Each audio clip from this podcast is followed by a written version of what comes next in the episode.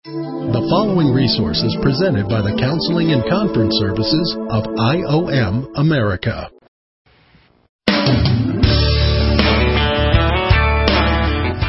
Welcome to A Counselor's Point of View. Hi, my name is Steve Phinney, and I will be your host. Our new series is called The Hebrew Covenant Marriage. This is a power packed message that unfolds the original Hebrew design of God's view of marriage and we are going to be making use of the original Hebrew language, and we are going to take a step-by-step snapshot of courtship, engagement, and marriage. This series offers practical and proven suggestions to those broken marriages, as well as expand on those healthy marriages. We hope that you enjoy this series.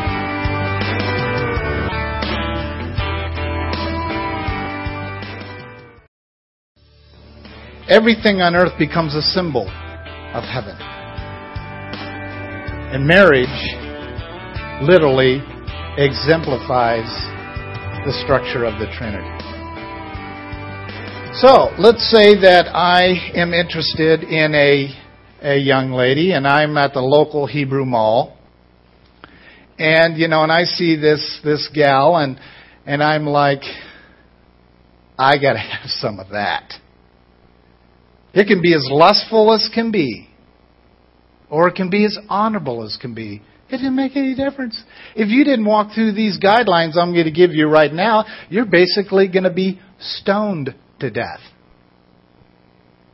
And that's the part people just start wigging out going, why was God so harsh when it comes to if some guy got a little handsy with a with a daughter of a father and what what what what's up with God is just so harsh. Just stone him. Kill him.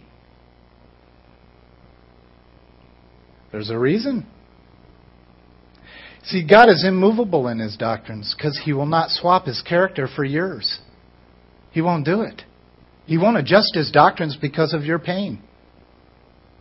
He won't swap things around because you are a modern Christian who's adopted religious values that have moved their way in from 320 other religions in the world. The Christian church as a whole is not clean, folks. We are not clean. We carry pop psychology philosophies in our in our in our churches and and doctrines that come from other religions that you think have always been a part of Christianity and they're not. We must do what Jesus said. In the beginning, it was not this way. See, when the Sadducees and the Pharisees were tempting Jesus in Matthew 19 about this divorce thing, did Moses not grant us certificates to divorce our wives? In other words, basically looking at Jesus saying, You don't have a clue what you're talking about. And Jesus didn't fall into this little deception he just said, In the beginning, it was not this way. For God made you male and female. And what God has joined together, let no man's law separate. You know, he just told the Pharisees and Sadducees they're idiots. Can you imagine telling the most educated person in the world, Do you not know that God created you male? Duh. And female?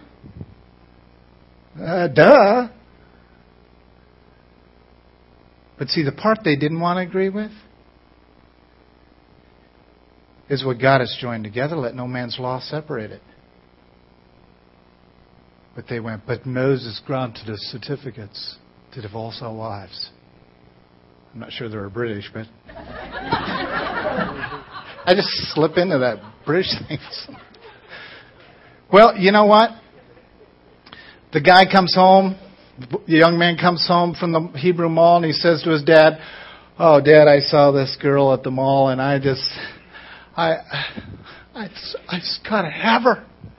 She's the most beautiful thing I've ever seen. I just, I just gotta have her. And dad goes, well, who is she? Well, her name is, you know, something that sounds like you're spitting, I'm sure, but And so dad goes, okay, all right, all right, all right, I'll, I'll go, I'll go talk to her dad.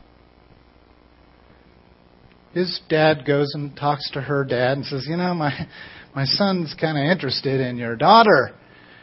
And, uh, and he says, well, get in line. Oftentimes was the case. Get in line. That's what I say to some of the guys, particularly with Jessica. You think I'm going to let my youngest go so soon now? Uh, uh, get in line. So they have this little talk. The father of the bride, potential bride, interviews the father of the groom. And they talk and they wheel and deal and they talk and they talk and they talk and those fathers know each other's historical sin of the forefather backgrounds like no other. Because you don't marry a boy and you don't marry a girl, you marry a heritage, a legacy. And these Hebrew fathers not just knew this, they lived this way. Then they had to talk about some bucks, dowry, on and on and on and on. After they talked about all those little pockets, they kind of got to the point of, okay, well, all right, tell your son that uh, he can go ahead and start the courtship process. Courtship comes from the tabernacle. You have the gate area, you have the courtyard, you have the inner room, and you have the innermost room. The innermost room is where who hangs out? The Father. Old Testament is the Ark of the Covenant. The inner room, who hung out there? The high priest. New Testament's Jesus. The courtyard is, is where the priest hung out, the elders of the land. Now, when you decided to court Susie Q, you had to take her into the courtyard. That's where we got the term courtship. You had to respectfully handle this young lady in the presence of the elders. Later, they actually built towns around what they called town squares, and they had a courtyard in the center of the town. They kind of modernized the concept of the tabernacle. So when you would date or court a young girl, you had to sit on the park bench in the middle of the square so all the merchants can watch you. But if anyone turned you in and said you were inappropriate, it was time to go to the gate and deal with the elders of the land which typically was not pleasant. And the father of the possible bride got a little fired up. And he could require anything he wanted, anything, even the loss of that father's firstborn son. So there was a lot of accountability stuck in place for proper reasons. Well, the courtship goes really well. They're getting along fairly well. He's being honorable and she's responding, you know, as a woman and blah, blah, blah, blah. And he realizes this is my wife. So he goes back to his dad and he goes, Dad, sees the fathers already know. They already know if this is the deal or not. But the, the couple had to discover this. So he goes back to his dad and he goes, Dad, this, this, this is, this is her. Okay. I'll go talk to her dad. So he goes and he talks to her dad. And he says, he's, my son's convinced that your daughter is to be his wife. And it's probably a duh for the fathers. They've already worked the deal out. So the father of the bride says, okay. Tell him he may ask her for engagement. Well, how many of you know that even all the way through the fourth century, engagement meant you were married? So several of you. The reason why Joseph said he had to put Mary away because she got pregnant during the engagement, because a woman had to wait one year to see if she could maintain her purity. Make sure she wasn't pregnant. That's why there was a year waiting Joseph, Joseph had to wait this year, and guess what? She turned up pregnant. It's a little bit more of a controversy than, than we talk about today. It's a big, big deal. No wonder angels had to show up personally and do double confirmations. So, engagement for Joseph was in order to break the engagement, you have to put her away, which means divorce her. So it was a very significant thing to do. So when this young man is going to the, the, the young lady and says, You will be my bride, not will you marry me, you will be my bride. That rubs in the face of almost every Western Christian that walks this side of the earth. I mean, can, ladies, can you imagine some guy coming to you and saying, you, you will be my bride? See, here's the illustration. It's Christ coming up to Steve Phinney. Christ chose me. I didn't choose him. There is no choosing on my part. I respond. Christ, the scripture says, Christ chose me. And it's Christ coming up to me and saying, Stephen, I've selected you as my bridal member. Uh, uh, and I will go to my knees in humility and I will weep and I will repent. Because he touched me, I fall into confession. You understand that? There is a difference. One form of salvation is done through independence, door knocking. The other is a response as a woman, as a bridal member. He, he, he uh, touched me. And so once he touches me is when I collapse into this repentance. Because of his power and his presence. That's all from the Hebrew. Jesus literally functions from the original design of marriage. He hasn't changed. So my view of salvation is different than some. I'm still conservative and once saved, always saved, blah, blah, blah. I still hang on to all those, those traditional biblical values, but you know what? I believe He is the one as the groom, from what I've learned from the Hebrew law, touches me.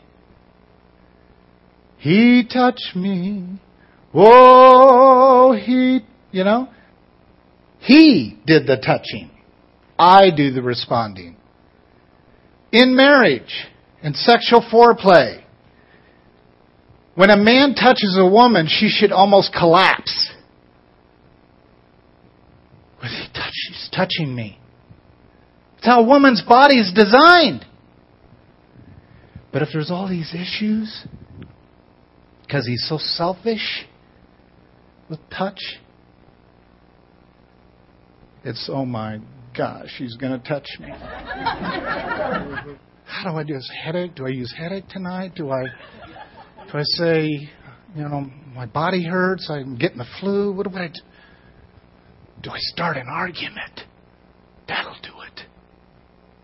You see? All this manipulation kicks in. But I can tell you guys the way it's we're designed. Our touch is so powerful as men.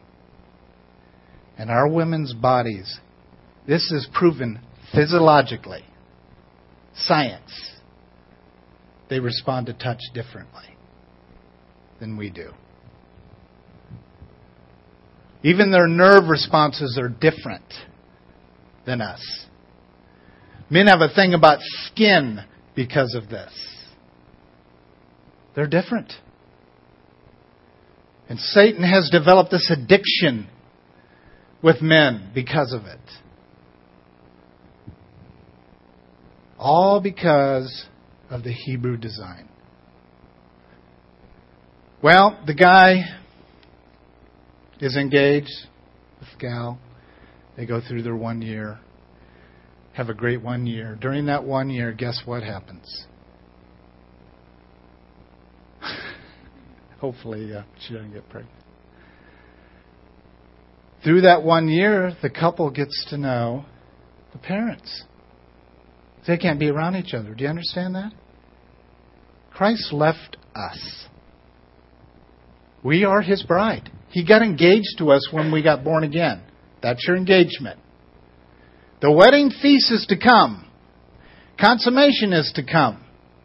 So here we are in this engagement phase, and Christ has gone to prepare a place for us. So here's how it works. The man is supposed to use that one year to prepare a place for his bride. So she doesn't see him. Well, see, that's where all the trouble takes place is during the engagement. Well, we're going to get married anyway, so, you know, meet you at my place. You do your own survey. You can do it in this room. Here's how it's going to turn out. Nine out of ten marital hands will go up if I say, Did you do heavy petting before you got married? Nine out of ten hands will say, I did heavy petting, which means taking your hand and touching a private part. You can get fairly close to those statistics with sex before marriage nowadays. Honor's gone. It's just gone. A man not refusing to touch a woman for any other reason besides sharing intimacy is gone. But see, that is how most guys function. Pencil me in. Gotta have sex. I have never seen a guy explode yet. Have you? I mean, where he just, I mean, the guy talks like, I've got this build up and I got, you know, I'm going to explode if I, I've never, 30 years of doing this, I've never met a guy just like explode on the, you know, just, have you, Alan? Yeah. But, we do need to talk about that later on. It'll be before the conference is over in case you guys need to head home quickly. So that's why we stick it at the end of the conference. But uh, we're going to have a real fun talk about sex later. Okay. Now, here's a couple key things that we need to keep in mind. After this guy goes and he picks up the engagement's over and and he's prepared his place and he goes to his dad and says, dad i'm done. And dad goes really? Let me check it out. So he it's actually an add-on to his dad's house. He doesn't build his own house until after the first year. But this add-on to his dad's house he goes in there and he kind of checks his son's work and goes you know women really like to have a little bit more foo-foo. So we got we got to make some changes here, son. So talk to your mom, get her in here, and do some decorating. Yeah, I know you got the bed, and you got a floor, and you got some walls and a roof. But you know, the ladies like a little more. So when you bring her in here, you don't want her going, "Oh, a bed," because you know, really that's all he's interested in at that point. So dad and mom work with him a little bit more. So finally, believe me, the room that Christ is preparing for us is breathtaking. Unbelievably beautiful. That's why I believe if you're going to spend money, do it in the master bedroom. Make it the most beautiful room in the house. It's the Holy of Holies for the house. Then he goes and he picks her up the very hour he's done putting the flowers in the vase, American next that's he goes to his dad. Three in the morning, he goes, Dad, I'm done. Well, let me see. So dad goes in there and he goes, Nice touch, the flowers. Okay, got a rug now. This is good. I think you're ready. Go get her. But it, it's go getter.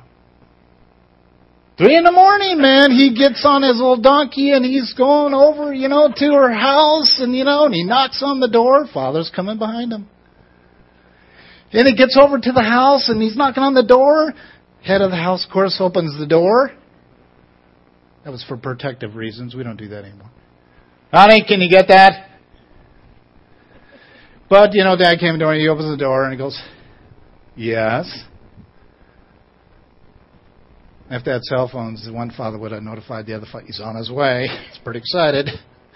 I'll be there probably 10 minutes later, but he'll be there probably now. Okay. So he's standing there and he goes, Yes. Um, I, I, I've come here to get my bride. Really? Yeah, yeah, I, I'm done. I'm, I'm, I'm finished with my room. He looks right over the shoulder of that son and looks into the father's eye. And the father of the son goes, says, okay, go get her. And he comes in, knocks on her door, says, honey, I'm home. She's like, ah. She jumps up and she grabs her dress and there's oil in the lamp, so she turns on her lamp and she gets all ready and he has to stand there and wait. And when she opens the door, she can't even put her foot over that threshold. He has to step into her and pick her up, carry her across the threshold, which is where we got that, take her out. He has to keep carrying her. So hopefully he's doing a little lifting weights and getting in shape during that one year. And takes her back to his house, although there is a little bit of controversy here. Some theologians believe the party took place out in front of the dad's house of the bride. But many believe it, they went back to the father's house, had this little wedding service. He takes her, carries her again into this room. They consummate the marriage. He comes out with the sheet with the blood on it. And it's done. Everyone has a seven day party. Seven days of party. And bride and groom come out whenever they want, you know. Go back in there. Come back out. It's just to say, we're here for you. Have fun. Enjoy your new marriage. So that's how it was done. Be fun to do it that way again. Because we'd have a lot more virgins in the world, male and female. So, now let's talk about this whole thing about how the enemy got in here and destroyed through a, a word called divorce. It comes from two words, division by force. It's like ripping fabric once you've cleaved to it. The Hebrew word picture for cleave means tapestry, woven, creating a picture from multiple fibers. It's very ugly on one side, very beautiful on the other pretty much like my marriage. A lot of hell. I like to use the term hell because God said what they meant for evil, God meant for good. Whatever hellish things you've had in your marriage, God is creating a very beautiful picture. Let's take a look at it. Marriage was instituted in the garden when man was in innocence. So we're going to get more into this statement later in, in more of a diagramical fashion, but that's the basics. As you know, before the fall, we were perfect. He put the marriage institution together perfectly from the beginning. So now, it is evident in monogamy, one spouse until death was the original law of marriage. And this law was violated very early on when man's problems with lust began to overflow into God's ordained marriage. To keep it real simple, why in the world would a man look for another woman besides lust? I mean, why? Because I have a dripping rain wife? That's your fault. Oh, yeah, you know, a Proverb says about a contentious woman, which is the term that the Pharisees used. It's your problem. I'd be contentious living with you, too. Because every time you use the law on me, I feel agitated. It's no wonder their wives are always mad at them. They didn't know, understand what grace is because grace hadn't come yet. You understand that? So to hear Christ talking about grace and love and peace and, and how to handle relationships so differently, they're like, what is this man talking about? If you don't like him, get rid of him. And sometimes they would do that even physically. They still do that in the Middle East. If they don't like you as a woman, you're in trouble. They're going to strap a bomb to you. They do this. I'm not joking. We call them radical. That's been around for a very, very long time because they will not use divorce. In other words, death is an option, but not divorce. A little bit of hypocrisy there. There is no reason to leave a woman. Zilch. 70 times 7, she could have affairs on you a day. Now, here's the other crazy thing. Until 1944, women couldn't even divorce men. Do you understand that? We have gone hundreds and hundreds and hundreds and hundreds and hundreds and thousands of years. And a woman couldn't divorce a man. Up to the Industrial Revolution, it had to be a decision of the male. She had no choice. You think you feel bound now, ladies. You didn't even have the choice. That was an American revolutionary idea that is now in most countries. But that wasn't even an option. Because that's how long we stuck to structural authority of the home. That's why I personally believe, as a self made historian, that the Industrial Revolution messed up this country more than any other movement in the history of the world. Changed everything. Any good historian will agree with that.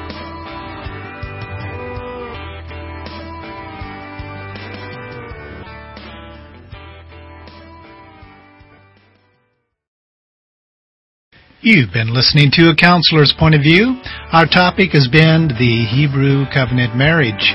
If you're interested in listening to the full message, please log on to our website and click on our resource button and it will take you over to our bookstore and scroll down until you come to the CD package called Marriage Covenant Conference.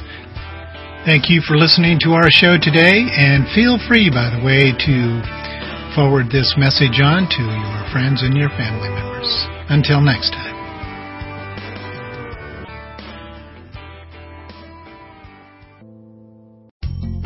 This resource has been presented by the Counseling and Conference Services of IOM America. For more information about our ministries, visit us online at iomamerica.org.